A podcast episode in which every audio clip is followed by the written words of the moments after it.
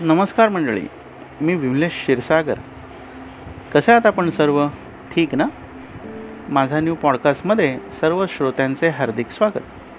मंडळी आज मी आपणास रत्नागिरी जिल्ह्यातील गुहागर तालुक्यातील पालशेत या ठिकाणची माहिती देणार आहे.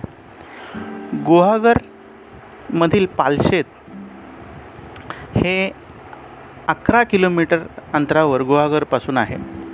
तसेच पालशेत हे गाव गर्द वनराईमध्ये व नारळ सुपारीच्या बागांनी बहरलेले आहे.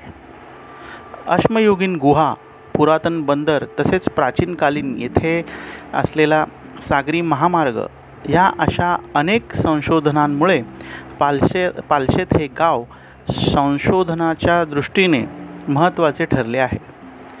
खाडी किंवा नदीमध्ये हे बंदर नाही. लक्ष्मीनारायण मंदिराला लागूनच रस्त्यावरच डाव्या बाजूला पुरातन बंदराची माहिती देणारा एक फलक दिसतो. दगडांमध्ये बांधलेले बंदराचे बांधकाम येथून डावीकडे नदीच्या पात्राच्या दिशेने सहा ते सात किलोमीटर चालत गेल्यावर दिसते. हे बांधकाम जांभ्या दगडाने केलेले आहे. येथे दीड मीटर उत्खननामध्ये समांतर पायऱ्या व माल मालाची चढउतार करण्यासाठी बांधलेले बुरुज दिसतात. हे बंदर गावामध्ये कसे हे बंदर कधी अस्तित्वात होते त्यावेळी व्यापार कसा होत असेल यासाठी आपण येथे इतिहासाचा मागोवा घेऊया.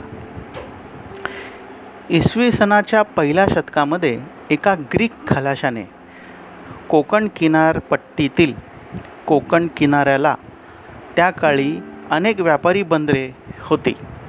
ह्याला ह्याचा उल्लेख त्याचा एका प्रवास वर्णनामध्ये केला आहे. हे व्यापारी बंदर सतराव्या शतकात लागोपाठ आलेल्या दुष्काळामध्ये मागे पडले असावे. समुद्राच्या वाळूच्या गाळामध्ये हे बंदर बुडाले गेले असावे असा अंदाज संशोधकांनी मांडला आहे. या बंदरातून इसवी सन पूर्व तिसऱ्या दशकादरम्यान ग्रीस व रोमशी व्यापार चालत असे. या बंदराजवळ सुमारे आठशे वर्षापूर्वीच्या गोदामाच्या खुणा आढळल्या आहेत. या गोदामाचा वापर माल साठवण्यासाठी केला जात असावा. नदीपात्राच्या ह्या ठिकाणापासून थेट समुद्रापर्यंत सुमारे दोन ते अडीच किलोमीटर लांबीचे हे बंदर होते. आजही समुद्रापर्यंत अनेक ठिकाणी या बंदराच्या खुणा व बांधकामांचे अवशेष दिसतात.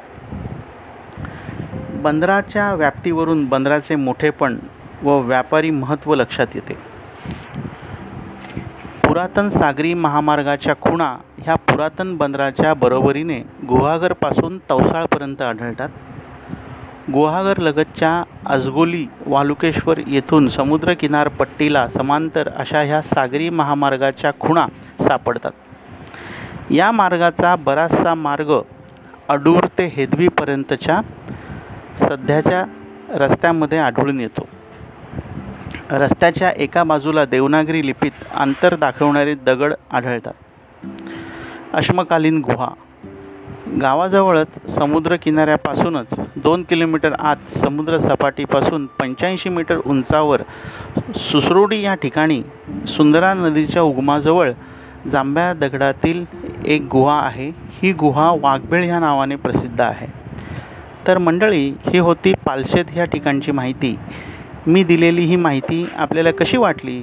आपला अभिप्राय माझ्या विमलेश क्षीरसागर ह्या माझ्या इंस्टाग्राम हँडलवर जरूर कळवा. धन्यवाद.